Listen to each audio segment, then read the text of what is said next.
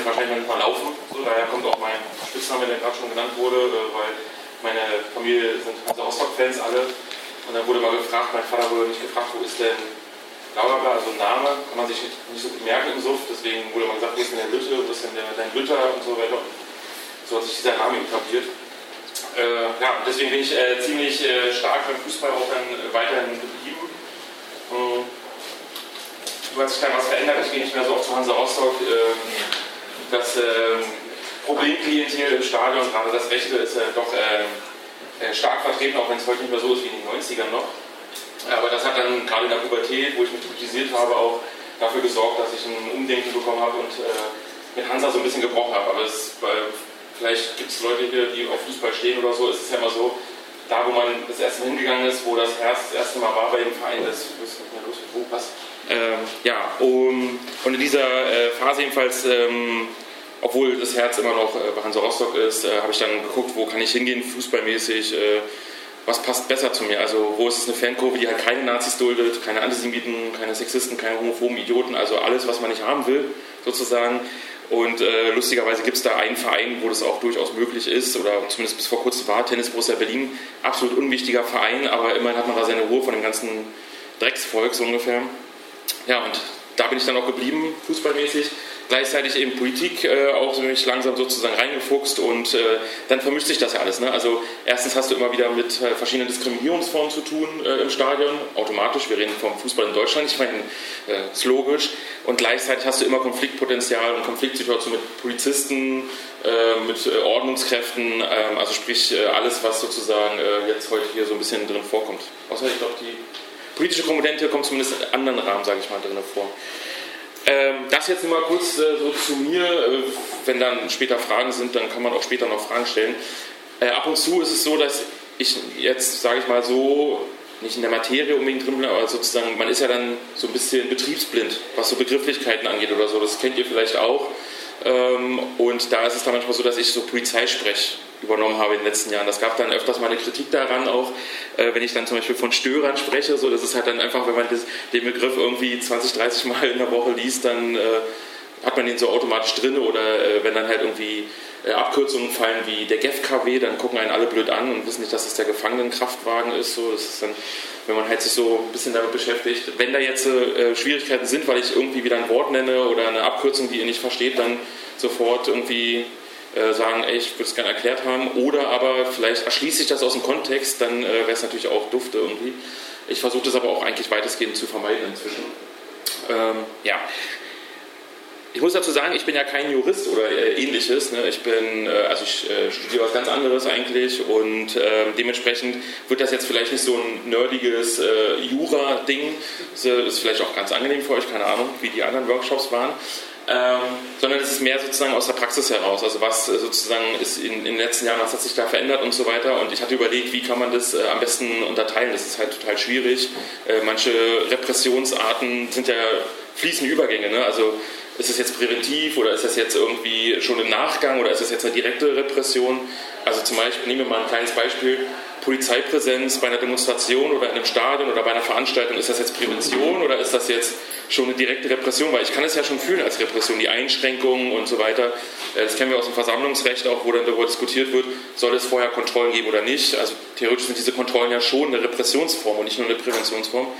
Ich habe trotzdem mal versucht, dann so einzuteilen, in was sozusagen präventiv ähm, sich im ähm, Stadion abspielt, was aus der Politik geholt wurde, was passiert bei den Direkten, und bei Repression, damit meine ich alles, was sozusagen im Nachgang passiert, also nach Aktionen, nach Veranstaltungen, nach potenziellen Straftaten, also was ist sozusagen eben die Reaktion sozusagen, das legt da Wert auf das Re von Repression quasi.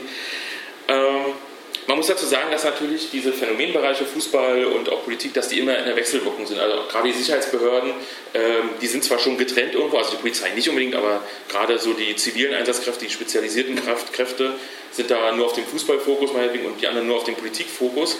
Aber natürlich gucken die sich auch an, was für Strategien greifen bei den einen und was für Strategien greifen bei den anderen, denn äh, beide äh, Einsatzorte haben sozusagen das Problem, äh, eine große Menge an Menschen, die teilweise vermummt sind, alle einheitlich gekleidet sind, wobei die Fußballfans da ein bisschen besser sind als die Politikmenschen. Die Politikmenschen achten zu sehr auf individuelle Kleidung und schicke Klamotten.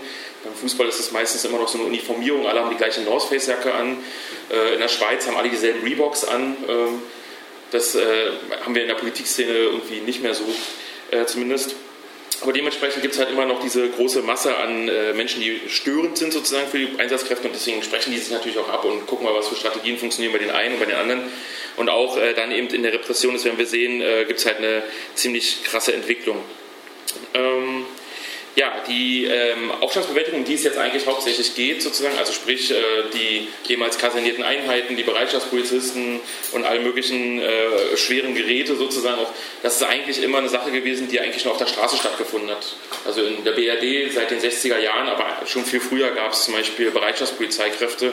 Äh, die ersten gab es in den zwanziger Jahren, das waren ehemalige ähm, Jäger aus den Kolonien, aus den deutschen Kolonien, aus Namibia und so weiter, also die, die dort die Massaker angerichtet haben, sind dann in Deutschland eingesetzt worden gegen die Sozialdemokraten und Kommunisten auf der Straße. So, das war dann deren neues Auf, äh, Aufgabengebiet. Die hatten auch entsprechend Gewehre, auch die Mützen noch im Original, deswegen waren auch die Einsatzkräfte grün, weil das die Jägeruniform war, die Polizeikräfte waren damals eigentlich gar nicht grün.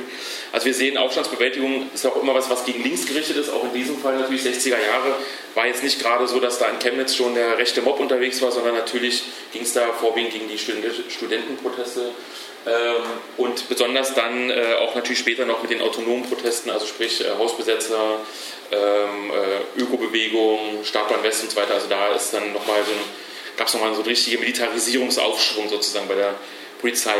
Gleichzeitig aber auch äh, beim Fußball seit den achtziger Jahren, ähm, Ende der siebziger Jahre ist der Hooliganismus in Deutschland angekommen. Vorher gab es auch schon Ausschreitungen immer wieder, also es ist so ein Phänomen eigentlich, Fußball ohne Gewalt gab es noch nie. So, es ist immer so, alle Menschen denken immer, oh krass, die Gewalt ist so doll gewesen, aber es gibt äh, historische Belege, dass es schon im, im neunzehnten Jahrhundert Auseinandersetzungen beim Fußball gab, auch in Deutschland, in den ersten zehn Jahren, wo es Fußball in Deutschland gab, haben die sich schon geprügelt auf dem Feld, neben dem Feld, äh, alle miteinander, also das ist äh, quasi, das offensichtlich gehört das zum Fußball dazu, keiner weiß warum, vielleicht ist das irgendwie wegen diesen Treten auch immer, dass man schon so eine Gewalt gegen den Ball ausführt und dann macht man das noch an den Menschen gleich weiter, ich weiß es nicht so genau, aber es gehört halt offensichtlich immer dazu, und in den achtzigern kam halt aber dieses Organisierte, diese Hooligans auf die Straße. In den neunzigern wurde es dann noch ein bisschen doller, äh, mit richtigen Straßenschlachten, wo dann halt brennende Barrikaden auch gab. Da äh, gibt es interessante YouTube-Videos von äh, Derbys in Mannheim zum Beispiel, wo man halt einfach nur noch so brennende Barrikaden sieht, was man sonst eigentlich eher vom ersten Mai in den neunziger Jahren noch kannte. Ähm, aber das ist dann so äh, da ein neues Phänomen gewesen, mit dem die Polizeikräfte äh, zu tun hatten. Interessant auch im europäischen Kontext oder im weltweiten Kontext ist, wenn es zu Umstürzen gekommen ist oder Umsturzversuche zumindest gab, dann waren meistens in den äh, ersten Reihen, also zumindest in den letzten Revolutionen sozusagen, immer auch Ultras und Hooligans der lokalen Vereine involviert. Zum Beispiel beim Maidan ähm, ist jetzt vielleicht nicht so aus linker Position immer der beste, äh, das beste Beispiel, aber der Maidan zum Beispiel wurde geschützt hauptsächlich durch äh, Hooligans von Dynamo Kiew und Arsenal Kiew. Die haben halt den Platz mit geschützt und sind halt auch rechte Hooligans, so, und dementsprechend haben natürlich die Bevölkerung dann Danke gesagt äh, an die, die sie beschützt haben vor den äh, Berkut und so weiter.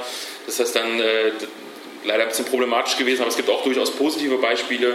Äh, die Gezi-Park-Proteste in der Türkei zum Beispiel, wo die äh, Hooligans und Ultras aller Istanbuler Vereine sich zusammengeschlossen haben. Davor haben die sich mit Messern gejagt und haben sich gegenseitig auch äh, versucht zu töten, durchaus.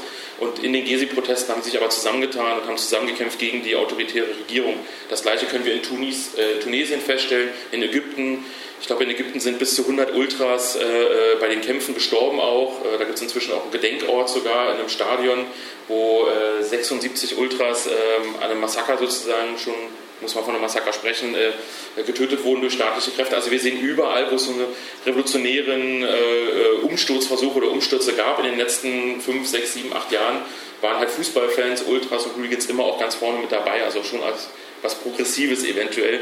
Gerade im linken Bereich ist das immer so schwierig, weil Fußball immer so als, äh, Justus Wertmüller würde sagen, Rackets äh, betrachtet werden, also irgendwelche dummen Kerls sozusagen, die sich nur prügeln, aber in anderen Ländern ist das durchaus eben äh, auch ein wichtiger Garant gewesen für eben äh, Verteidigung linker Räume oder revolutionären Ideen. Ähm, der Staat sozusagen, wie ich schon gesagt habe, in den achtziger Jahren mit der Fußballgewalt sozusagen oder der Organisierten reagiert immer schneller und immer gereizter und immer aggressiver auf das, was in Stadien stattfindet. Gerade in den letzten Jahren nochmal die Debatte um Pyrotechnik haben wir dann natürlich nochmal ganz besonders. Und da gibt es dann auch eine Menge äh, neuer Geschichten, eben, äh, wo ich dann später noch dazu kommen möchte. Deswegen spoilere ich jetzt noch nicht genau, wo die Reise hingeht. Aber wo halt irgendwie der Staat einfach die komplette Kontrolle über sich selber verloren hat und über seine eigenen Instrumente.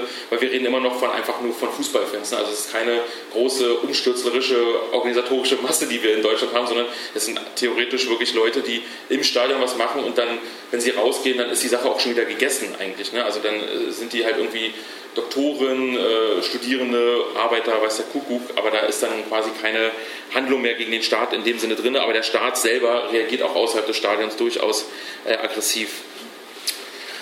Seit den neunziger Jahren gibt es eine sogenannte Datei Gewalttäter Sport. Dort werden alle Personen registriert, die im Zusammenhang mit Fußball negativ aufgefallen sind. Ihr kennt vielleicht ähm, die äh, Datei Gewalttäter links, Gewalttäter rechts. So, das, äh, ich gehe mal davon aus, wenn hier welche im Raum sind, die eine der Dateien geschafft haben und die eine geschafft haben. Ich kenne durchaus Leute, die haben beide geschafft. Ich weiß auch nicht genau, wie das geht. Es gibt aber auch manche, die sind richtige Helden, die haben alle drei Dateien geschafft, also Sport links, rechts. Das ist ja besonders lustig, wenn die Polizei mal eine Abfrage macht. Und in diesen Dateien kommt man halt relativ schnell rein. Gerade in der Datei Gewalttäter Sport äh, kann es sein, dass zum Beispiel äh, du mit einem, hatten wir jetzt vor kurzem erst, äh, Fußballfans fahren geschlossen zu einem bestimmten Spielort hin. Eine Person wirft einen äh, pyrotechnischen Gegenstand auf die Polizeikräfte bei der Abfahrt als Schuss nochmal.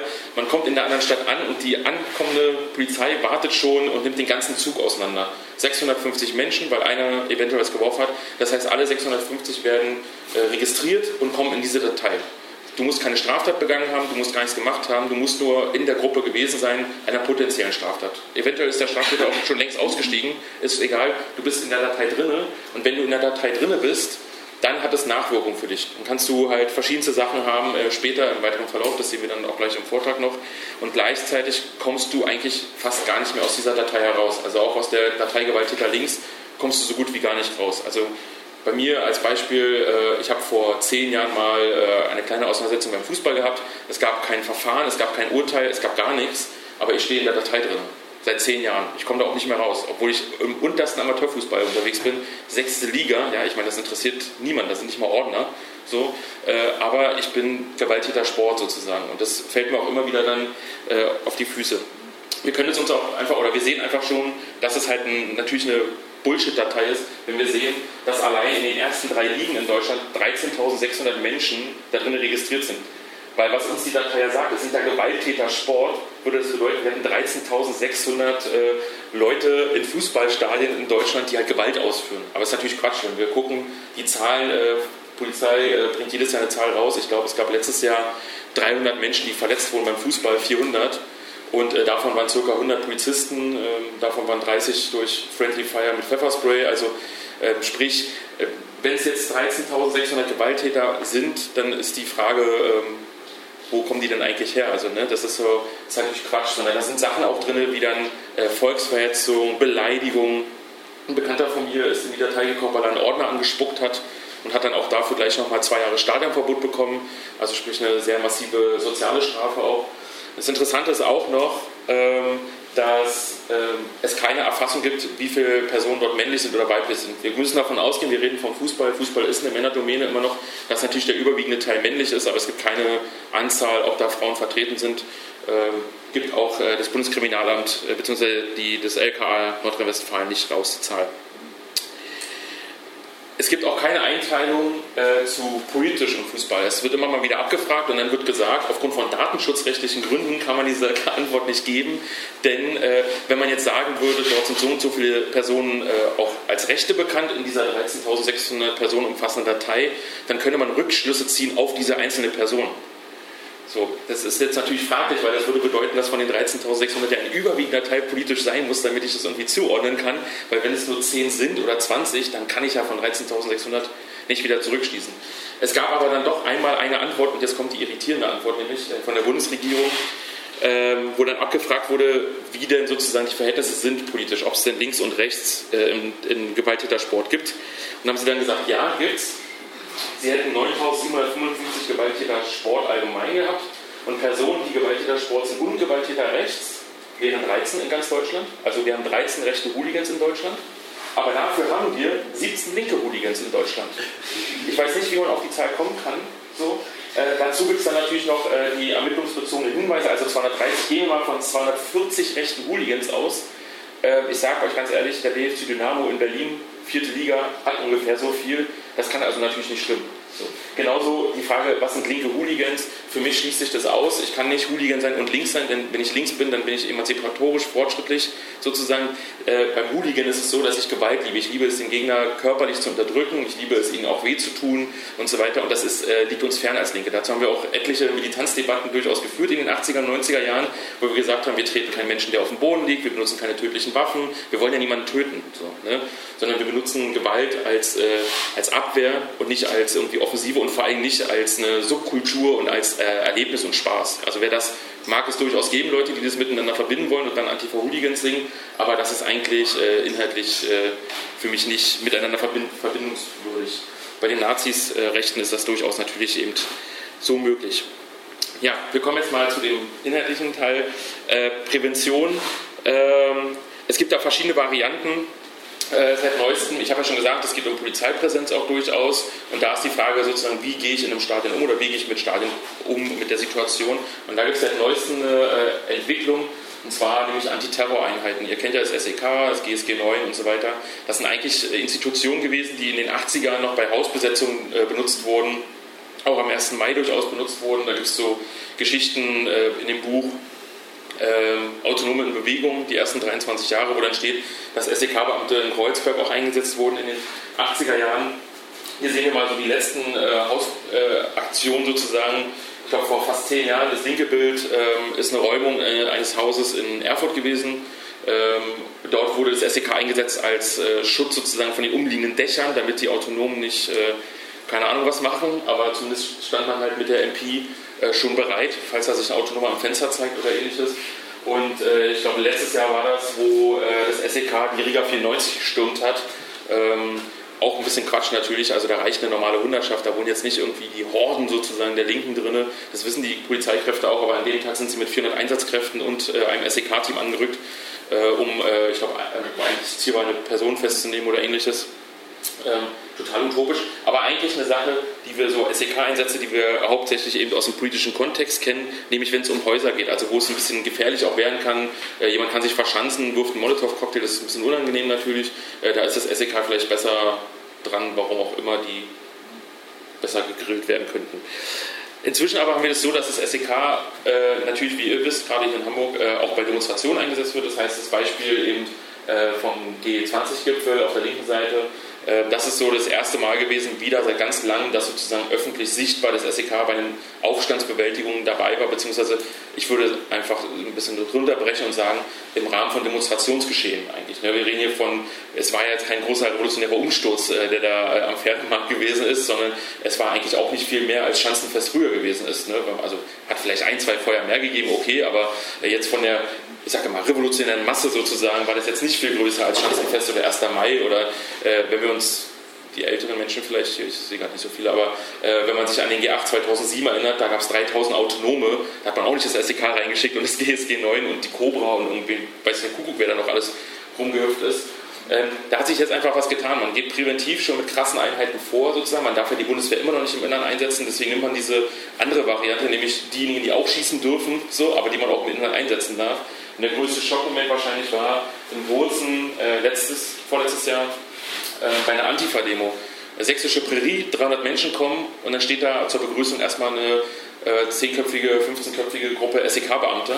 Und der Innenminister von Sachsen hat dann gesagt, ähm, er versteht die Aufregung gar nicht, warum wir uns aufregen, dass das S E K da ist. Das ist doch immer da, nur sonst versteckt man das besser. Was jetzt die Sache nicht viel besser gemacht hat irgendwie, ähm, was rausgekommen ist dann, was hat man dann ein bisschen abgefragt, ist zum Beispiel, dass beim ersten Mal in Berlin wirklich äh, jahrelang äh, das S E K in Bereitschaft war, wo dann auch immer noch die Frage ist, was wollen die machen, wollen die dann zum Kotti fahren und da wird rumschießen, das ist ja schon dieselbe wirre Frage wie beim G zwanzig gewesen, was willst du mit Leuten machen, die nicht mal Schlagstöcke haben, sondern nur Gewehre. Ich meine, mit dem Gewehr möchte ich jetzt auch nicht geschlagen werden, aber die werden auch nicht mit dem Gewehr zuschlagen wahrscheinlich. Ähm, Aber hier eben wird einfach ähm, präventiv sozusagen auf eine semi-militärische Einheit gesetzt, um ähm, aus ihrer Sicht sozusagen Gewalt schon von vornherein im Keim zu ersticken. Und jetzt kommt der interessante Move. Während wir dachten, jetzt äh, haben sie sozusagen das Ende erreicht, jetzt sind sie ja schon verrückt genug, haben sie es äh, geschafft, noch eine Einheit obendrauf zu setzen, äh, noch die B F E Plus, die ja neu geschaffen wurde vor einigen Jahren, ich glaube vor drei Jahren oder zwei Jahren. Ähm, diese ist inzwischen auch beim Demonstrationsgeschehen unterwegs, erkennbar immer total easy an diesen schwarzen Fahrzeugen. Das sind quasi zivile Transporter. Ähm, an der Seite mit Magneten kann Polizei drauf ge, äh, gemacht werden, so ein Polizeischild. Oben die Lichter sind auch quasi abmachbar. Das Einzige, was sie verrät, ist Bundespolizei als Kennzeichen. Wenn man die Beamten fragt, die geben auch keine Auskünfte, obwohl sie es eigentlich müssen. Äh, es gibt davon vier Hundertschaften in Deutschland, eine in Bayreuth, eine in Blumenberg, eine in Sankt Augustin und eine in, in Hessen. Ich habe jetzt den Ort vergessen leider.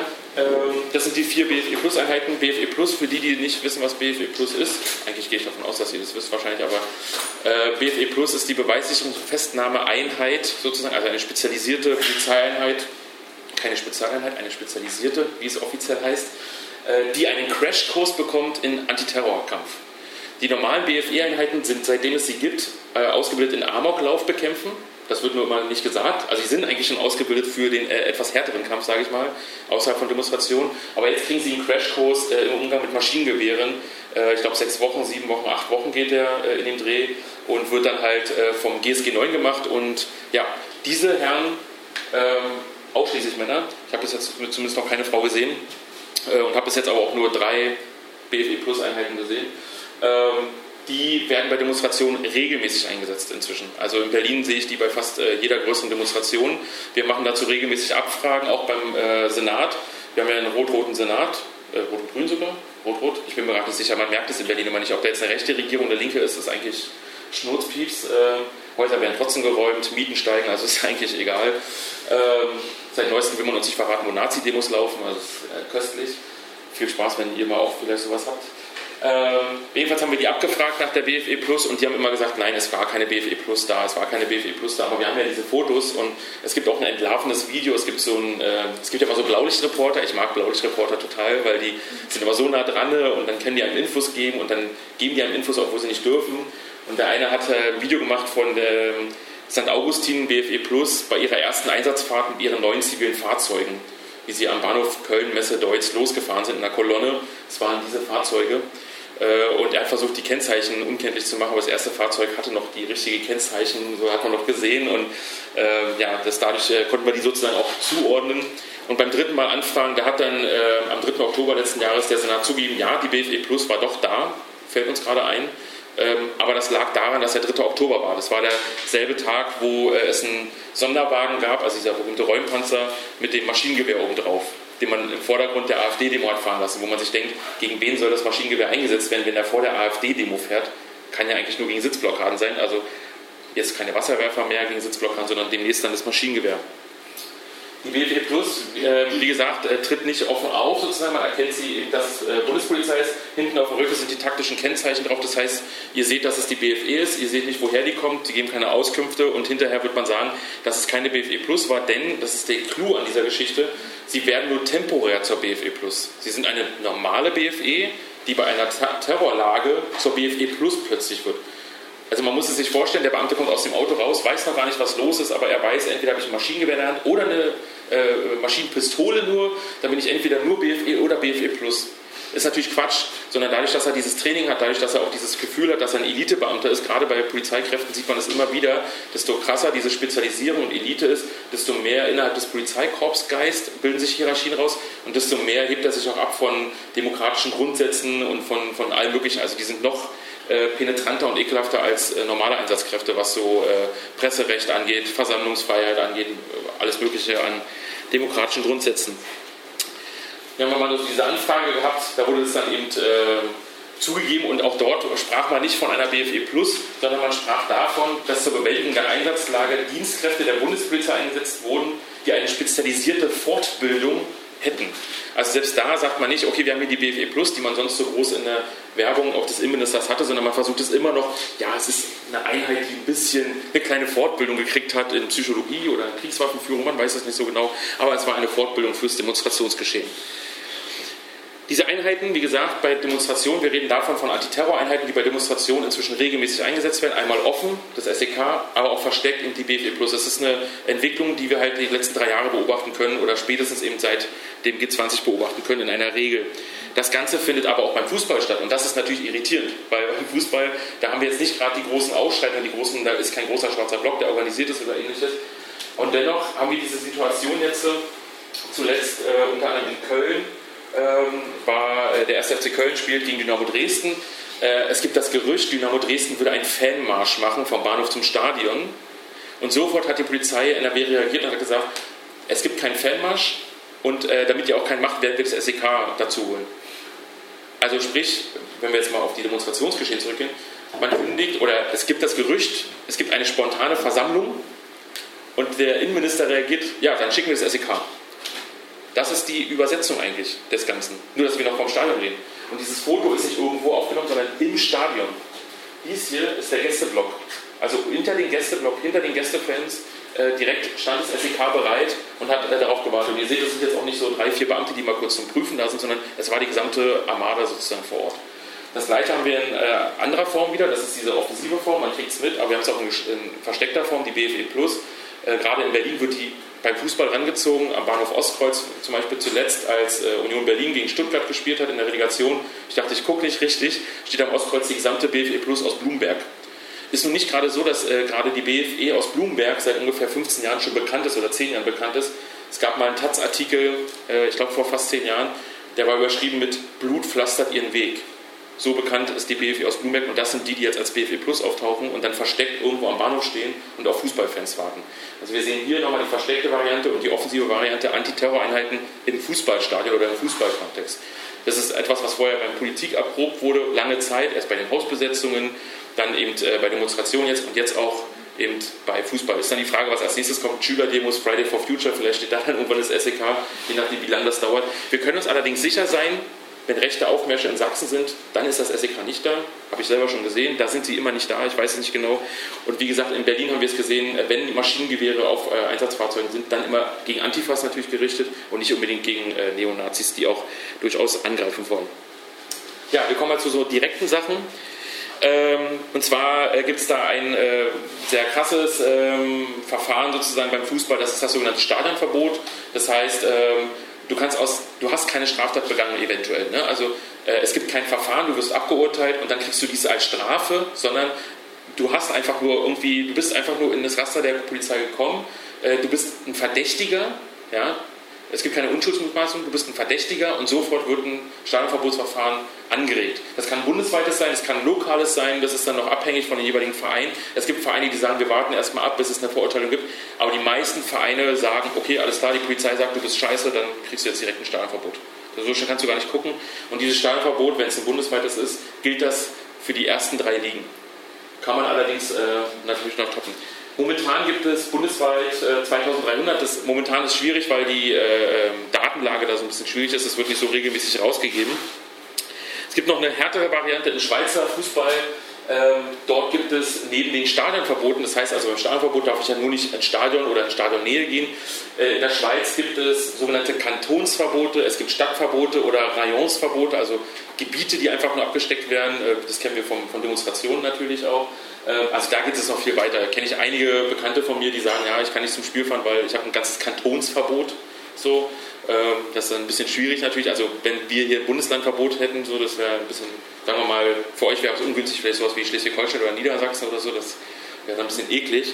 In der Schweiz gibt es noch was anderes, äh, noch eine andere witzige Variante, ähm, und zwar, habe ich aufgeschrieben, ähm, wenn man ein Stadionverbot beim Fußball bekommt, dann kriegt man gleichzeitig ein Stadionverbot fürs Eishockey. Grund, Eishockey und Fußball ist gleich beliebt in der Schweiz und bei beiden gibt es gleich viele Gewalttäter. Das heißt, wenn du ein Stadionverbot beim Eishockey kriegst, kriegst du auch gleichzeitig für Fußball. Das ist hier undenkbar, weil es hier beim Eishockey gibt es ja einfach... Äh, noch weniger Gewalt äh, als in einem normalen Kneipenbetrieb, so, das ist, obwohl es da auch Ultraszenen gibt, aber ja. Inzwischen ist allerdings dieses äh, Prinzip Stadionverbot oder äh, Gebietsverbote auch äh, angekommen. Ihr kennt es ja eigentlich mit diesen Aufenthaltsverboten, die wir bei Demonstrationen durchaus bekommen können, aber das gibt es auch in durchaus größeren Varianten und da gibt es dann zwei aktuelle, prominente Beispiele. Ich nehme mal den ersten G zwanzig, äh, da hat man das nämlich noch anders geregelt. Ähm, und zwar in Rostock gab es eine Razzia eine Woche bevor äh, der G zwanzig Gipfel stattgefunden hat. Und eine Person wurde in Gewahrsam genommen. Grund äh, war, dass man Waffen gefunden hätte. Ähm, das waren einfach Böller, ihr kennt das so, ein wirklicher Quatsch, den man halt zu Hause hat. Und der ganze Quatsch lag in der Garage, die die Person mit nutzt, laut der Polizei, neben ganz vielen anderen Personen. So. Also es war nicht klar, dass die Waffen, die gefunden wurden, zu der Person zugehörig sind.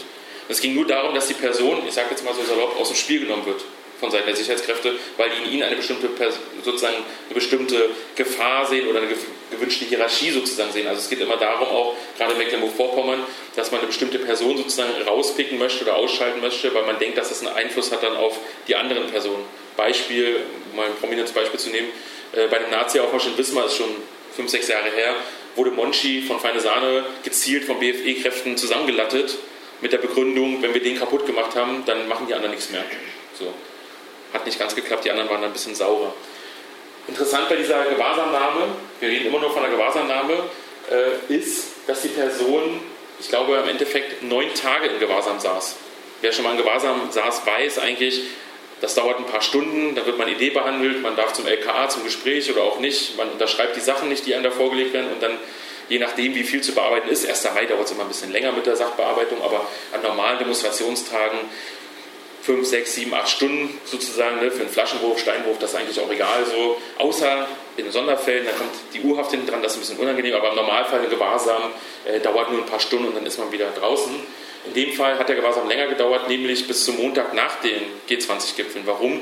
Man wollte die Person einfach partout nicht dort haben beim G zwanzig Gipfel. Man wollte sie einfach komplett rausnehmen. Und das Interessante beim Gewahrsam, das wisst ihr ja wahrscheinlich, ja, ihr seid ja vom Fach, äh, ist, beim Gewahrsam brauche ich keinen Haftbefehl. Ich muss keinem Richter irgendwie was erklären oder so, sondern ich habe einen Gewahrsam einfach nur. Und den konnte ich damals schon, ohne äh, Polizeigesetzveränderung, ging der halt schon zumindest in Mecklenburg-Vorpommern, ich weiß gar nicht, ob bundesweit, aber Mecklenburg-Vorpommern so lang. Und die Person konnte keinen anwaltlichen Beistand bekommen, weil er hat ja keine Straftat begangen. Und die Polizei hat selber gesagt, er hat ja keine Straftat begangen. Wir werfen ihm ja keine Straftat vor, so, äh, sondern wir ermitteln ja noch und er ist jetzt erstmal in Gewahrsam und polizeilicher Gewahrsam dauert halt so lange und da braucht er auch keinen Anwalt. Warum? Er kriegt ja, hat ja keinen, kommt ja nicht zum Haftrichter oder ähnlichem. Ne? Also das ist sozusagen ein Maßstab gewesen oder ist eine Situation gewesen, die äh, schon funktioniert hat, wo man es einfach nur darum geht, dass eine Person nicht an den Ort kommt, wo sie halt äh, Randale sozusagen machen könnte. Ein anderes Beispiel, nach der äh, Gesetzveränderung, der Polizeigesetzveränderung in Bayern, war die Situation mit einem äh, Antifaschisten in Würzburg. Dort sollte der A f D-Bundesparteitag oder ich glaube Bundesparteitag war es, stattfinden. Und eine Person aus Stuttgart hat äh, quasi von der Polizei und der Stadt Würzburg ein Aufenthaltsverbot präventiv bekommen. So. Also die Person durfte, offensichtlich, weil sie bekannt war, wie auch immer man da bekannt sein muss, dass man in einem anderen Bundesland, in einer total unwichtigen Stadt irgendwie ein Stadtverbot bekommt. Die Person durfte nicht ihre Rechte wahrnehmen, an Versammlungen teilzunehmen, sondern musste präventiv rausgehen. Das ist sozusagen ähnlich zu dem, was wir seit Jahren als probates Mittel des Stadionverbots aus dem Fußball kennen. Also dass man halt guckt, okay, wir gehen davon aus, dass eine Versammlung, die wird unfriedlich verlaufen, also gucken wir schon mal, dass wir die ersten Leute rausnehmen. So, das wäre natürlich interessant, wie sich das weiterentwickelt. Wir stellen uns jetzt mal was ganz blöd vor. So, wir müssen ja damit rechnen, dass Innenminister ganz dumm sind manchmal auch. Äh, irgendwann kommt so ein Ding, du begehst eine Straftat auf einer Demo, wirfst eine Flasche, einen Stein, was auch immer, und kriegst dafür ein zweijähriges Versammlungsverbot. Theoretisch könntest irgendwann, also ich kann es mir eigentlich nicht vorstellen, weil das Grundgesetz natürlich dann ordentlich tangieren würde, aber man heutzutage, ich meine, die letzten drei Jahre waren so verrückt, was die was Innenminister und Law and Order angeht, dass ich mir durchaus auch so eine Bilder inzwischen durchaus vorstellen kann, dass Personen da äh, Versammlungsfreiheit äh, entsprechend eingeschränkt werden. Was es halt noch eben gibt, äh, was so als direkte Repression sozusagen spürbar ist, äh, ist diese Sammelwut. Wir hatten ja schon das mit den, Standard, mit den Gewalttäter Sport, wir kennen das aus der Gewaltbank Datei Gewalttäter links. Äh, das heißt, es werden da Datensätze gesammelt, verschiedenste, die werden dann abgefragt. Wie ich schon gesagt habe, Datei Gewalttäter Sport gibt es seit neunzehnhunderteinundneunzig. Die Datei Gewalttäter links bzw. Gewalttäter rechts, auch die ist erst später entstanden. Also das ist eine Sache, die man sich aus dem Fußballbereich geholt hat als Idee. Cool, wir können hier eine Datei aufmachen. Hat auch ein bisschen technisch gedauert, bis man das so ein bisschen äh, ausgefuchst hat. Man erneuert das auch immer mal wieder und macht da so neu.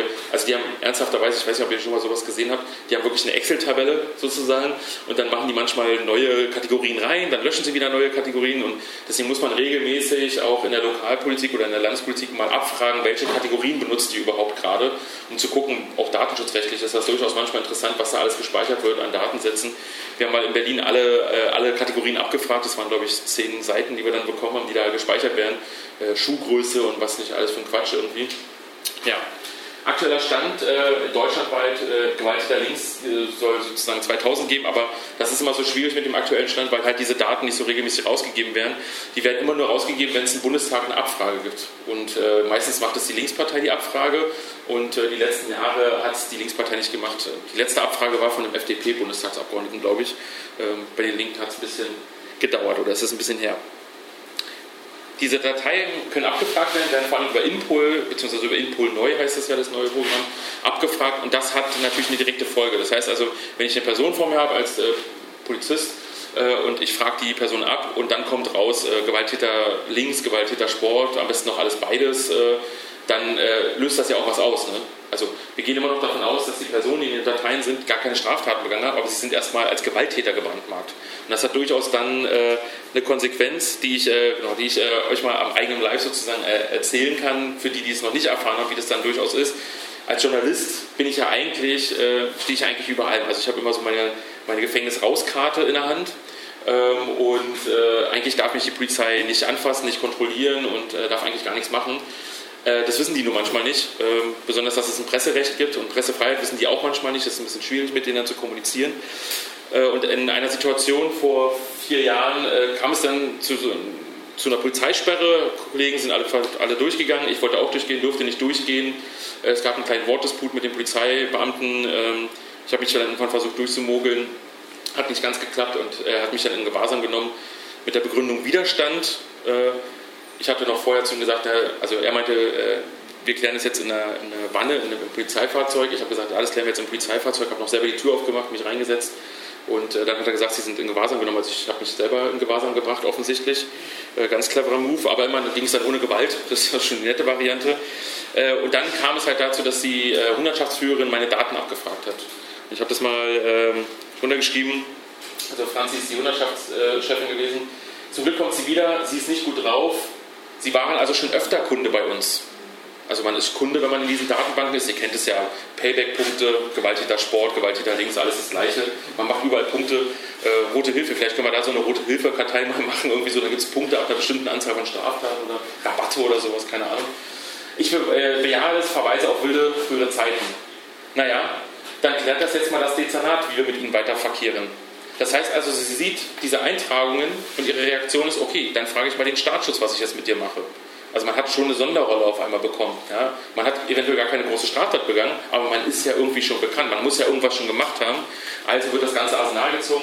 Der Staatsschutz in Berlin, der mag mich nicht besonders und hat dann natürlich wahrscheinlich lachend gesagt, ja, nehmt den mal in Gewahrsam, macht meine I D-Behandlung äh, und so weiter, zieht mal das ganze Programm durch. Äh, in die I D-Behandlung bin ich dann auch gekommen. Ich habe das alles noch für einen Witz genommen, weil ich dachte, ich bin ja auf der richtigen Seite. Ich habe einen Presseausweis in der Hand gehabt und so und habe gesagt, ja komm, heute unterschreibe ich auch mal mein Gewahrsamsprotokoll. Ich gebe mir heute mal richtig. Der Polizist war sehr irritiert. Äh, Linker, der ein Protokoll unterschreibt, das kannte er so noch nicht, glaube ich. Äh, Im Endeffekt hörte ich dann aber schon Franzi auf dem Gang äh, sprechen, weil der Beamte hat dann gesagt, hier ist das Protokoll so richtig. Und sie sagte, schreibt mal noch Körperverletzung dazu, dann kriegen wir wenigstens eine Sache durch. Dann dachte ich schon so, oh, jetzt wird es aber doch lustig. Habe dann schon meinen Anwalt lachend angerufen danach und habe gesagt, ey, es wird ein ganz lustiger Fall werden. Ja, der Fall hat mich tausendzweihundert Euro gekostet, äh, denn äh, der Beamte hat ausgesagt, ich hätte ihn geschlagen äh, oder äh, ähnliches. Äh, er hätte dabei kurzzeitig äh, das Gleichgewicht verloren, sei nicht schwer verletzt worden, hatte vier Zeugen, darunter einer vom Staatsschutz, keine Ahnung, wo der herkam, mit der Drohne irgendwo rumgeflogen oder so, keine Ahnung. Äh, und mit fünf Polizisten als Anwälte, äh, als Zeugen hast du halt keine Chance. So, ne? Aber das Ganze eigentlich nur, weil eben diese Datenbank schon da ist. Also es ist ja kein großer Fall gewesen. Und einen Journalisten sozusagen rauszuziehen, und dann sich so eine Geschichte auszudenken, ist halt einfach nur, weil du in dieser Datenbank schon drin bist und sozusagen immer da auch weiter drin zehrst und die jetzt wieder einen Grund haben, natürlich die nächsten zehn Jahre entsprechend weiter zu sammeln. Das ist so die äh, direkte Variante. Das gibt es im fußballerischen Bereich, das gibt es im Demonstrationsbereich in beiden. Wir kommen zur Repression, das ist der spannende Part eigentlich, äh, finde ich. Ähm, wir kennen den Paragraphen hundertneunundzwanzig S T G B, ist ein allgemeingültiger, super Paragraph immer aus äh, staatlicher Sicht, Bildung einer kriminellen Vereinigung. Das heißt, dass wir eine Straftat begehen, ohne eine Tat begangen zu haben. Also es ist nicht wie Sachbeschädigung, ich mache irgendwas kaputt und dafür, das ist die Straftat oder ich begehe eine Körperverletzung oder irgendwas, sondern ich treffe mich mit Menschen und das ist die Straftat. So ganz einfach, salopp gesprochen. Die hat natürlich auch eine gewisse Historie und auf die will ich mal kurz eingehen, weil die ist nämlich durchaus interessant. Das Gesetz sozusagen oder ein Vorläufer dessen gibt es schon seit achtzehnhunderteinundsiebzig und damals nannte man das quasi staatsfeindliche Verbindungen. Also es war immer schon so ein klarer Paragraph, der dagegen gerichtet war, gegen einen Umsturzversuch eigentlich. Wir können uns vorstellen, gegen wen der eingesetzt wurde in den achtzehnhundertsiebziger Jahren. Hauptsächlich Sozialdemokraten, Kommunisten, die hat es alle erwischt. Äh, später wurde das Gesetz nochmal verschärft, äh, nämlich im äh, Dritten Reich. Äh, da wurde dann einfach alles mit diesem Gesetz äh, von der Straße geholt. Äh, wirklich jetzt, also dazu wurde es auch dann angewendet. Bis in die fünfziger Jahre hinein, dort hat es dann nicht mehr die Sozialdemokraten getroffen, sondern hauptsächlich eben die Kommunisten. Gerade die K P D hat es dann erwischt, mit dem endgültigen Verbot auch. Und das Interessante ist, dass in den neunzehnhundertfünfziger Jahren sich auch was ändert. Es geht nicht mehr zu sehr gegen Staatsfeinde, sondern diese Staatsfeinde werden jetzt zu Kriminellen. Also dieser Paragraph ändert sich. Wir reden ja vorher von staatlichen von Aktivitäten gegen staatsfeindliche Verbindung. Jetzt geht es um kriminelle Handlungen, die wir begehen. Also es kann alles Mögliche natürlich dann in dem Moment auch durchaus sein. Seit neunzehnhundertvierundsechzig zum Beispiel gilt unter Kriminellen, galten kriminelle äh, Hausbesetzer zum Beispiel. Allein, wie gesagt, in äh, West-Berlin gab es dreihundert Verfahren äh, in den achtziger Jahren, äh, neunzehnhundertachtzig, einundachtzig äh, wegen Bildung krimineller Vereinigung. Warum? Natürlich ist äh, quasi eine Sachbeschädigung, äh, Einbruch, äh, Hausfriedensbruch, das sind ja Straftaten. Und aus der Theorie heraus, wenn Menschen sich dazu verabreden, einen Hausfriedensbruch gemeinsam zu machen, dann bilden sie sich zum Zweck einer Straftat. Also sind sie eine kriminelle Vereinigung. So ist die Denkweise. Irritierend oder witzig wurde es schon fast. Naja, nee, in einem späteren Verlauf. Ähm, ja, das, genau, jetzt, jetzt habe ich mir fast schon mein eigenes, äh, mich selber gespoilert. Ähm, Das Gesetz wurde dann noch verschärft, das äh, kriminelle äh, Vereinigungsgesetz, und zwar mit dem hundertneunundzwanzig a, die terroristische Vereinigung, was hauptsächlich als Instrument gegen die R A F äh, eingesetzt wurde, also in den siebziger Jahren, als, zumindest als Instrument dazu verkauft wurde. Inzwischen wird das ja auch, ähm, ja, wird damit äh, groß hantieren gegangen, auch gegen andere Gruppen. Ich nehme mal ein Beispiel, neunzehnhunderteinundachtzig, der Schwarze Block äh, in Frankfurt am Main, wurde als terroristische Vereinigung eingestuft und dann wurden fünfzig Personen gegen, vierzig, äh, gegen fünfzig Personen äh, ermittelt wegen Bildung einer terroristischen Vereinigung genannter Schwarzer Block. Daher kommt auch die, dieser Begriff eigentlich Schwarzer Block. Das war eigentlich am Anfang ein Satirebegriff. Also Linke haben dann satirisch zum Schwarzen Block aufgerufen, um den Staat zu verarschen. Heute ist es eher so, dass wir es natürlich als einen positiven Eigenbegriff äh, auch durchaus nutzen. Aber es war eigentlich ein Repressalienbegriff. Also es war eine Konstruktion einer Gruppe, die eben sich verabredet zu staatsfeindlichen äh, Aktivitäten eigentlich. Der, gerade der Antiterrorparagraf, der hundertneunundzwanzig a, hat eigentlich kaum äh, direkte Auswirkungen im Sinne von, dass wir eine Straftat begehen und dann sozusagen verurteilt werden, sondern der dient eigentlich äh, dazu, dass, wir, dass der Staat Strukturen äh, näher beleuchten kann. Also wir kennen kaum Verurteilung wegen hundertneunundzwanzig a, meistens wird es dann zurückgestuft nochmal, aber dieser hundertneunundzwanzig a-Paragraph bringt halt eine Menge Möglichkeiten an Instrumenten. Wir können auf einmal eine Telekommunikationsüberwachung machen, wir können observieren, wir können äh, den Leut, die Leute äh, per Peilsender verfolgen und so weiter. Es gibt eine Menge Möglichkeiten mehr und auch Netzwerke auszukundschaften, äh, Beispiele, zu denen komme ich gleich noch, aber äh, in bestimmten Beispielen, wo gegen Gruppen ermittelt wurde wegen hundertneunundzwanzig a und wegen hundertneunundzwanzig, äh, wurden Anwälte observiert und äh, Anwaltsgespräche mitgeschnitten, es wurden äh, journalistische Gespräche mitgeschnitten, also sprich, da werden auch in ganz viele andere Grundrechte massiv eingegriffen und dazu dient eigentlich diese beiden Paragraphen. Wir haben also das Problem, gerade auch eben äh, dann im Bereich Fußball, nämlich da kommt jetzt das auch dazu, dass äh, dieser Paragraph eingesetzt wird, dass aus einer Subkultur eigentlich eine kriminelle Vereinigung gemacht wird. Also es ist klar, dass natürlich bei linken Demos äh, eine Militanz irgendwie immer dabei ist, sozusagen, äh, zumindest bei größeren, bei Schwarzen Block, aber daraus zurück zu, sozusagen zurückzuschließen, dass diese sich nur gründen würden, sozusagen, um Gewalt auszuüben oder Straftat zu begehen, ist ja Quatsch, sondern es ist sozusagen, äh, es läuft so nebenbei, genauso wie beim Fußball. Beim Fußball ist ja nicht, man geht ja nicht zum Fußball, um Gewalt auszuführen oder auszuüben, sondern man geht zum Fußball, weil man Fußball mag. Und nebenbei kann man dann aus Versehen vielleicht nochmal äh, sich prügeln oder so oder mal einen Polizisten den Stein in den Kopf werfen, aber das ist so quasi äh, ein Nebenbei-Produkt. Ne? Also, ich gehe, also ich gründe keinen Fanclub, um mich zu prügeln. Also, das ja, also es gibt bestimmt so eine verrückten Menschen, aber der Großteil zumindest äh, macht das eigentlich nicht. Dennoch hat sich irgendwann äh, hat sich, äh, hat sich das Law and Order gedacht, ja, das können wir eigentlich gegen Hooligans einsetzen. Denn Hooligans treffen sich, um sich gegenseitig zu verprügeln. Das ist deren hauptsächlicher Zweck sozusagen. Also wenden wir jetzt mal äh, den Paragraphen hundertneunundzwanzig a, äh, hundertneunundzwanzig an. Das wurde dann äh, auch zweitausendfünfzehn das erste Mal gemacht. äh, und zwar gegen eine Gruppe, El Florenz, das ist von Dynamo Dresden, eine rechte Hooligan-Gruppe gewesen, äh, und die wurden dann äh, nach dem Paragraph hundertneunundzwanzig verurteilt. Also vorher war es der Schwarze Block und, und K P D und alle möglichen anderen sozusagen, also vorwiegend politische Sachen, jetzt geht es auf einmal auch gegen Fußballgruppierungen. Äh, Das hat natürlich auch eine Folge gehabt in der Fußballszene, sozusagen, gerade bei der Hooligan-Szene, nämlich äh, eine Auflösungswelle. Es hat äh, gerade diese ganzen alteingedienten äh, Hooligan-Gruppen, die bekannt waren, auch gerade neonazistische Hooligan-Gruppen, die haben sich reihenweise aufgelöst in den Jahren. Also hier als Beispiel äh, Standarte Bremen, das ist die äh, von äh, Kategorie C, die Hooligan-Gruppe. Westfront Aachen, auch eine bekannte rechte Hooligan-Gruppe, die haben sich alle aufgelöst, weil die halt alle Angst hatten, dass jetzt ein hundertneunundzwanziger-Verfahren kommt.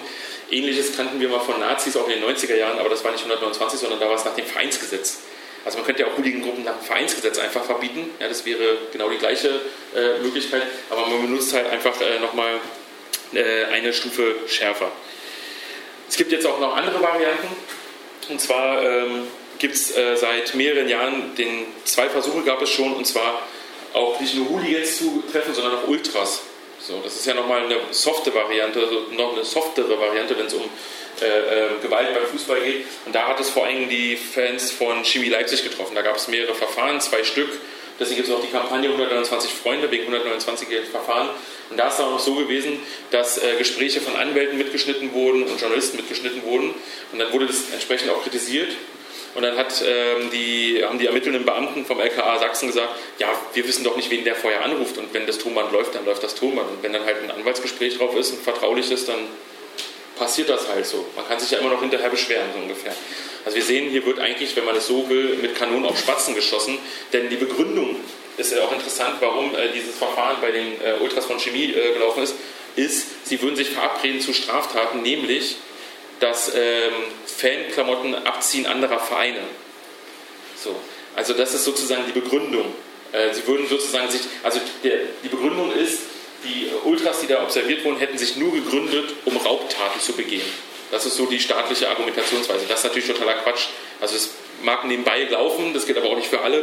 Zusätzlich dazu wurde ermittelt gegen eine sogenannte Antifa-Sportgruppe. Das war auch so ein Konstrukt, äh, was geschaffen wurde, ähnlich wie der Schwarze Block. Und da wurden dann auch gleich noch äh, Chemie-Ultras äh, mit äh, reingezogen, weil man gesagt hat, ja, die sind ja eh dabei. Und dann wurde, ich glaube, gegen dreißig Personen ermittelt, weil man gesagt hat, die Antifa-Sportgruppe ist dreißig Personen stark. Und dann gucken wir mal, die werden wir schon finden. Und hat halt das hundertneunundzwanziger nur genutzt, um erstmal rumzuhuseln und zu suchen und zu suchen. Und wen können wir denn jetzt dazu bringen? Am Ende musste man beide Verfahren inzwischen einstellen, weil man festgestellt hat, scheiße, es gibt gar keine kriminelle Vereinigung, weder bei den Ultras noch äh, eine Antifa-Sportgruppe in Sachsen irgendwie. Ähm, musste man dann halt in einstellen. Aber wir sehen eben, dass hier äh, entsprechendes Werkzeug benutzt wird. Ja, mit, damit möchte ich auch äh, den Vortragsteil schon abschließen. Äh, wir mussten jetzt im Schweinsgalopp durchrennen, weil ich so spät gekommen bin. Aber ich hoffe, äh, es war ein wenig Input, und wenn ihr Fragen habt, dann könnt ihr die Fragen jetzt natürlich dann auch entsprechend stellen.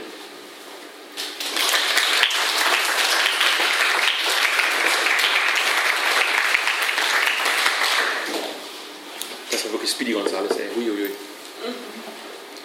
Da ist schon die erste Frage. Also ich bin basic, aber ähm, man ist ja Öl, äh, die Hooligan, um den sein, der spricht sich, ja. Können Öl-Anschluss sein? Vorwiegend sind sie links in Deutschland. Es gibt äh, eigentlich, also es gibt rechte Ultras, aber es gab bis äh, jetzt in der Geschichte Deutschlands nur eine rechte, relevante Ultragruppe, die hat sich letztes Jahr aufgelöst, die New Society Boys Chemnitz. Ansonsten sind Ultragruppen eher linksaffin. Ähm, warum das so ist, kann ich jetzt nicht erklären. Das ist einfach... Ist halt einfach so. Vielleicht liegt es auch an den Auseinandersetzungen mit Hooligans oder so. Das ist ein, so ein, ist ein subkultureller Kampf, der da stattfindet. Vielleicht ist der, die Erfahrung auch so entsprechend. Aber ja, Ultras sind, äh, können links sein. Weil auch bei Ultra ist dieser Gewaltcharakter eine Neben, Nebenerscheinung. Ist halt nicht eine Haupterscheinung. Bei Hooligans geht es um Gewalterfahrung und äh, den Lives, das Leben von Gewalt. Deswegen schließt sich es für mich zumindest aus. Obwohl Robert Klaus letztens gesagt hat, er kenne auch linke Hooligans, aber... Ich weiß nicht, vielleicht meint er hier die Warriors, Sankt Pauli oder so, keine Ahnung. Weiß ich nicht. Ein kleiner Seitenhieb. Ja. Ähm, mich würde das nochmal mit dem Datei interessieren, ähm, welche Erfahrungen du da gemacht hast oder ob es da irgendwie, weil es wirklich, ob es da, da irgendwie schon eine Verfassungsklage vielleicht gab. Ich weiß nicht, ob du dazu was weißt, aber es wirkt für mich so, wenn, wenn die Leute danach verhandelt werden und äh, die eigentlich nicht rechtskräftig verurteilt wurden, das finde ich sehr fragwürdig und auch wieder in der Frage, wie man da wieder rauskommt, ob man aber jemals wieder rauskommt nach einer Frist. Ähm, genau, und äh, ob du, wurdest du darüber informiert, zum Beispiel, als du da aufgenommen wurdest, vielleicht kannst du ja da noch mal kurz was sagen. Informiert wirst du nicht. Das ist das Schöne an dieser Datei. Du erfährst es, wenn du eine Abfrage machst.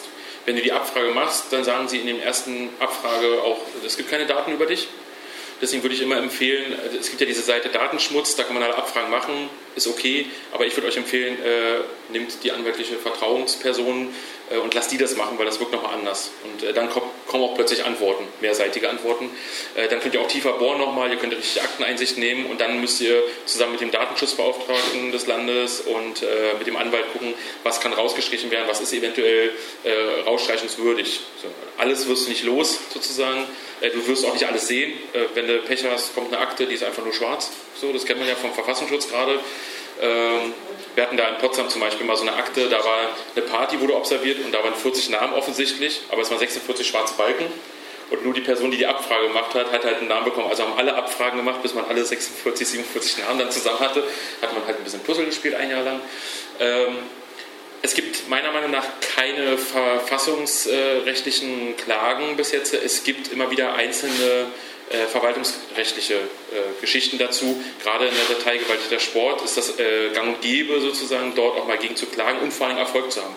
Aber da sind wir in einem, ich meine mal, also in den letzten Jahren nicht zweistelligen Bereich gewesen. Also ich kann mich zumindest äh, nicht an so viele Fälle erinnern.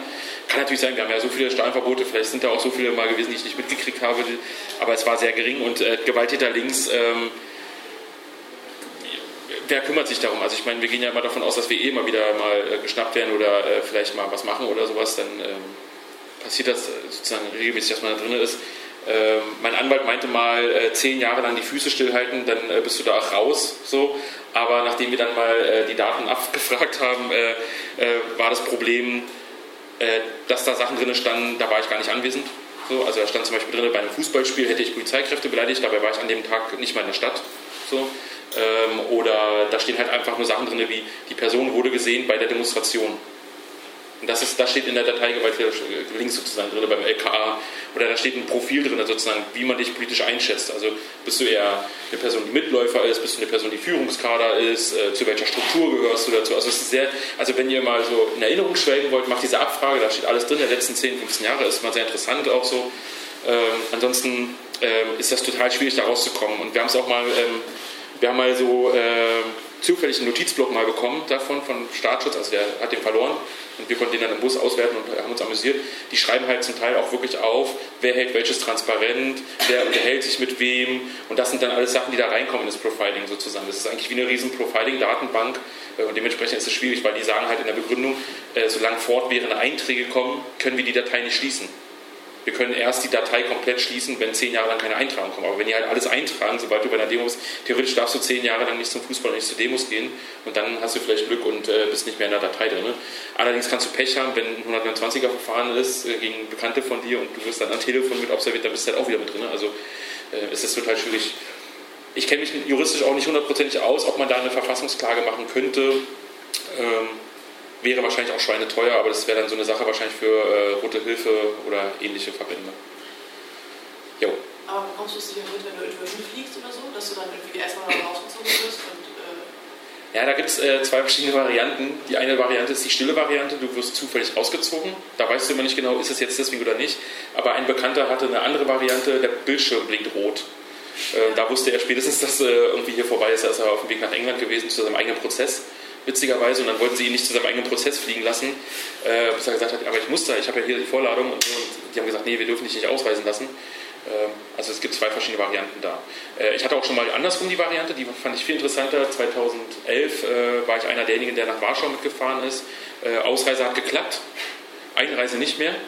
Also ich kam gerade wieder aus Warschau und an der Grenze Frankfurt-Oder wurde ich kontrolliert äh, und dann hieß es, äh, ein Haftbefehl ist gegen sie offen und ich dachte mir, hä, ich bin ja gerade vor zwei Tagen hier über die Grenze gefahren, da wurde mein Pass hier kontrolliert zweimal, zweimal in Polen kontrolliert und keiner hat was von Haftbefehl gesagt, wie kann jetzt ein Haftbefehl offen sein, wenn ich die ganze Zeit in Polen war, ich habe ja keine Straftat, also ne, also so irritierend kann das dann halt manchmal laufen und auf einmal ähm, nach fünf Minuten Beratung war der Haftbefehl auch nicht mehr da, so, dann durfte ich aber weiterfahren. So. Also es gibt da verschiedene äh, Varianten, ähnlich verrückt wie die stille S M S, du kriegst es manchmal nicht mit. Und dann plötzlich hast du äh, einen Widerhall im Telefon und denkst dir, huch, Wer hört denn da jetzt gerade mit zu? Ich weiß nicht, ob das heute immer noch so geht, aber früher war das so. Ja. Da noch erstmal und dann wieder zurück. Jo. Ähm, wir hatten jetzt, glaube ich, Ende letzten Jahres den Fall mit Frankfurt und Marseille, dass die Frankfurter Fans gar nicht mehr in die Stadt rein durften, also gar keine Deutschen und so. Äh, bist du da auf dem aktuellen Stand, weil ich meine, da wurden auch gegen, oder wollten die gegen klagen, äh, der Verein. Und hältst du sowas für möglich in Deutschland? Oder gibt es da Überlegungen? Da gibt's, äh, gab's, gibt's äh, ähnliche Varianten, sage ich mal. Also es gibt keine Stadtverbote in dem Sinne, aber es gibt das Verbot der individualisierten Anreise. Das heißt also, das ähm, war ein Beispiel aus dem Ruhrpott-Derby, dass Schalke-Fans nach Dortmund fahren sollten und die Polizei hat gesagt, okay, ihr trefft euch alle am Bahnhof, wir fahren mit euch gemeinsam hin und ihr werdet quasi die ganze Zeit begleitet. Und circa zweihundert Schalker sind individuell angereist, sind dann nach Dortmund und in Dortmund wurden sie festgenommen alle, wegen individueller Anreise, wurden aus der Stadt geschmissen und haben alle zweihundert für zwei Jahre Stahlverbot bekommen. Mit der Begründung, sie seien individuell angereist. Also sie hätten einfach ihr Recht auf Bewegungsfreiheit und Freizügigkeit einfach mal wahrgenommen. Die Schweine, was fällt ihnen auch ein? So eine Fälle sind in Deutschland äh, möglich, sage ich mal, aber sind selten. Und ich glaube, so Stadtverbote für eine gesamte, für Menschen aus einem bestimmten Gebiet, also dass man jetzt sagt, irgendwie, äh, wir lassen jetzt nach München heute mal keine Berliner rein, das äh, wäre wünschenswert eventuell manchmal, aber äh, gerade beim Oktoberfest, aber ansonsten äh, ist das, äh, glaube ich, nicht denkbar momentan. Aber mal gucken, was an Verrücktheit noch kommt. Und was Frankfurt angeht, äh, weiß ich nicht, ob der Prozess äh, wieder ausgegangen ist. Aber da wird gewunken, heftig. Wolltest du was dazu sagen direkt? Es gibt eine Menge Stadtverboten. Es gibt schon, es gibt halt nicht als große Gruppe, ja, vereinzelt, wenn du in den Dateien bist. Also es gibt ja auch immer mehr Verlage, es gibt immer weniger Gewalttäter Sport, sondern mehr diese Zivildateien in den einzelnen Städten. Und da gibt es halt schon die Maßnahmen, dass man im Bereich Betretungsverbote, das nennt man meistens Stadion, Hauptbahnhof oder Altstadt, je nachdem, in welcher Stadt man ist, oder ganze Stadt. Das genau. Das sind diese kleinen Verbote sozusagen. Ja. Okay, genau. Aber es gibt ja nicht diese regulären. Äh, ich mache erstmal Sie, weil du hast schon einmal. Ja, ist ja nur dazu, die Stadt Darmstadt hat tatsächlich vor ein paar Jahren versucht, äh, versucht ganz Frankfurt aus der Stadt rauszuhalten, ist aber dann letztendlich äh, gescheitert. Genau, ja, das stimmt, das gab es auch noch den Fall, ja. Ja gut, Darmstadt ist auch jetzt nicht so, muss man nicht unbedingt hinfahren. Also. So, ja. Ähm, gibt es nicht aus Melder auch mal? Also ich glaube, es ist irgendwie aus dem Bau, dass äh, dann Menschen auch so daran gehindert werden, äh, wegzureisen quasi an den Tagen. Das geht meistens miteinander einher. Also meistens gibt es eine, also meistens gibt es ein Gesamtpaket, was geschnürt wird. Das heißt, äh, vorher gibt es eine Gefährderansprache. Das heißt, die Polizei kommt zu dir nach Hause und sagt, so, jetzt ist, wir gehen mal über Fußball, nehmen wir mal an, äh, jetzt ist Weltmeisterschaft demnächst, äh, wir sagen dir mal, du darfst nicht ausreisen. Und dann wird gleich gesagt, hier gibt es noch eine Meldeauflage, das heißt, du musst dich dreimal am Tag, äh, glaube ich, ist das dann meistens, äh, oder in bestimmten regelmäßigen Stundenabsätzen auf deiner örtlichen Wache bei dir in der Wohngegend auch melden. Kannst dich irgendwo, du kannst jetzt nicht irgendwie von Berlin nach München fahren und sagst dann, jo, ich wollte mich hier mal kurz bei euch anmelden, ich habe hier eine Meldeauflage, sondern du musst, es dann, du musst wirklich an deinem Wohnort auch bleiben die ganze Zeit über. Das gab es auch mal bei Demonstrationen, ich erinnere mich an ein, zwei Fälle, aber das ist schon etwas länger her. Ja. Ähm, es gab jetzt, glaube ich, ein Urteil und es ging irgendwie darum, dass äh, Kosten für die Polizeieinsätze auf die Vereine abge, äh, abgegeben werden können. Und ähm, jetzt hast du es anders dargestellt, dass die quasi so kooperieren. Also wir testen das in dem Bereich und dann ähm, können die Vereine das dann auch irgendwie steuern oder also dass sie irgendwie auch sagen können, kein S E K oder sowas? Theoretisch, äh, also rechtlich betrachtet ist es so, dass äh, die Vereine natürlich, die, oder anders, die Vereine können nicht sagen, wir wollen keine Polizei haben. Was die Vereine sagen können, ist, wir wollen keine Polizeikräfte im Stadion haben, denn äh, der Eigentümer des Stadions ist meistens äh, der Verein ähm, und der Veranstalter ist meistens die D F L oder der Verein. Das heißt also, die haben das Hausrecht, da kann nicht einfach die Polizei reinkommen. Ähm, die wird meistens unterstützend dazu gerufen für die Ordnungskräfte. Deswegen haben wir ja Ordnungskräfte im Stadion, weil sonst bräuchten wir keine Ordnungskräfte, sonst hätten wir nur Polizei. Das funktioniert nur in Deutschland nicht so. Ich weiß nicht genau, warum das nicht so genau funktioniert, wer da irgendwie keinen Bock hat, äh, hat sich einfach so eingespielt, dass man so daran gewöhnt ist. Ich sag mal so, in der Schweiz äh, siehst du keine Polizei im Stadion. Da regeln das die Ordnungskräfte ähm, und die Polizei steht irgendwo draußen rum. Das ist ganz selten eher, dass die Polizei da ins Stadion reinkommt. Bei uns ist das halt gang und gäbe. Wie das jetzt dann mit den äh, Kosten auch ist, muss man gucken. Da gibt es auch Pilotprojekte. Ich glaube, in Bremen gab es ein Pilotprojekt, wo äh, weniger Polizeikräfte eingesetzt wurden. In N R W, glaube ich, auch einmal. Äh, muss man halt gucken. Interessant wird es eher, wenn das so eine äh, Schule macht, äh, weil das zur Demonstration vielleicht kommt. In der Schweiz ist jetzt gerade, äh, sind Gesetze angenommen worden, Polizeiveränderung. Äh, dort kannst du, wenn du an einer Demonstration, an einer spontanen teilnimmst und festgenommen wirst, kannst du am Polizeieinsatz beteiligt werden mit bis zu dreißigtausend äh, Franken. Das sind so siebenundzwanzigtausend Euro. Und wenn du eine Organisation bist, sagen wir jetzt mal äh, die Sozialdemokratische Partei oder so, oder die Jusos, und du hast eine Demonstration gemacht, da kannst du Sachbeschädigung und Polizeieinsatz zu erhöhen, dann sind sechzigtausend Euro auch möglich. So. Also das wäre so ein Modell vielleicht, was man in Deutschland dann auch macht, wenn das mit den Fußballvereinen wunderbar funktioniert. Dann macht, äh, sagen wir mal jetzt ein großes Beispiel, die I L macht eine große Bündnisdemo, da brennen drei, vier Bengalos, äh, fliegt vielleicht eine Mülltonne um und äh, die E L kriegt dafür dann die Rechnung äh, von, von der Polizei. Äh, das wäre sozusagen utopisch momentan noch, aber diese Möglichkeiten bis dahin kann das dann durchaus gehen, weil wir auch immer wieder sehen, dass halt eben Sachen erprobt werden beim Fußball oder beim, beim Versammlungsgeschehen und dann übertragen werden. Also jetzt wird erprobt, können wir die Kosten, wobei es Schwachsinn ist, wir zahlen alle Steuern, die Vereine zahlen Steuern, so, also wir zahlen ja schon die Polizeikräfte, also es wird eigentlich doppelt bezahlt. So. Und die Polizeikräfte werden ja auch nicht extra angekarrt. Es ist ja nicht so, dass sie Überstunden haben, sondern die sind ja eh im Einsatz. So, ob die nun in der Kaserne sitzen oder nun äh, am Stadion stehen, ist ja dann auch äh, unerheblich. Wir kommen nicht zur Snackpause.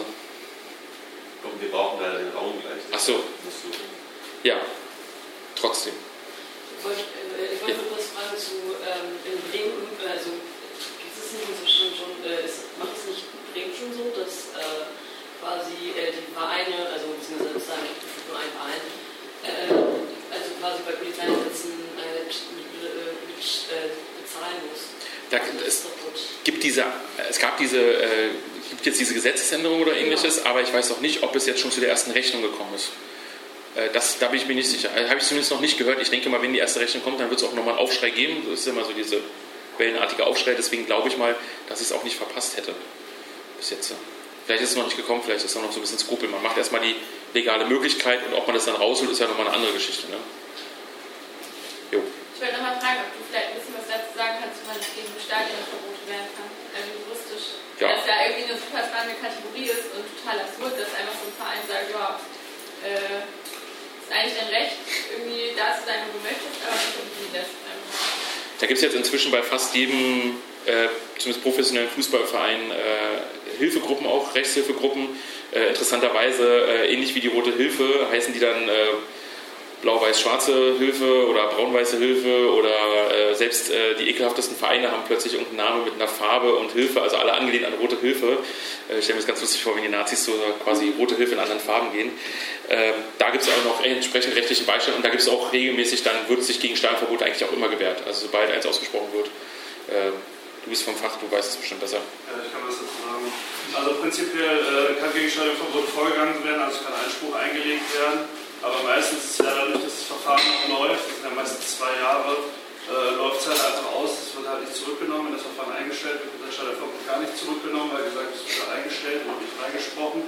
Bei einem Freispruch kann man halt sagen, ja, hier wird nicht mehr freigesprochen, aber meistens ist die Zeit dann schon so weit vorangeschritten, dass man meistens nur noch drei oder zwei Monate hat, bis es sowieso ausläuft. Dann sagt man ja nicht. Aber ist es juristisch quasi ein Hausverbot, oder? Ja, genau. Okay. Das ist wie, als wenn, also wenn jemand in der Disco ist oder hier ja, und sagt, so, ja, du hast ja Hausverbot. Deswegen ist es halt auch so schwierig, dagegen vorzugehen, was halt zivilrechtlich ist. So, das ja. kann halt jeder sagen, von dir oder wenn du zu Hause bist, kannst du jeden rausschmeißen, so, wenn du das Hausrecht haben. So. Nur das Witzige ist natürlich, du kriegst in einer Bar Hausverbot, weil du da Scheiße gebaut hast und der sagt allen anderen Bars in der Stadt Bescheid und du hast überall auf einmal Hausverbot. Das ist natürlich das Absurde daran. Also, ja. ne, deswegen, ja.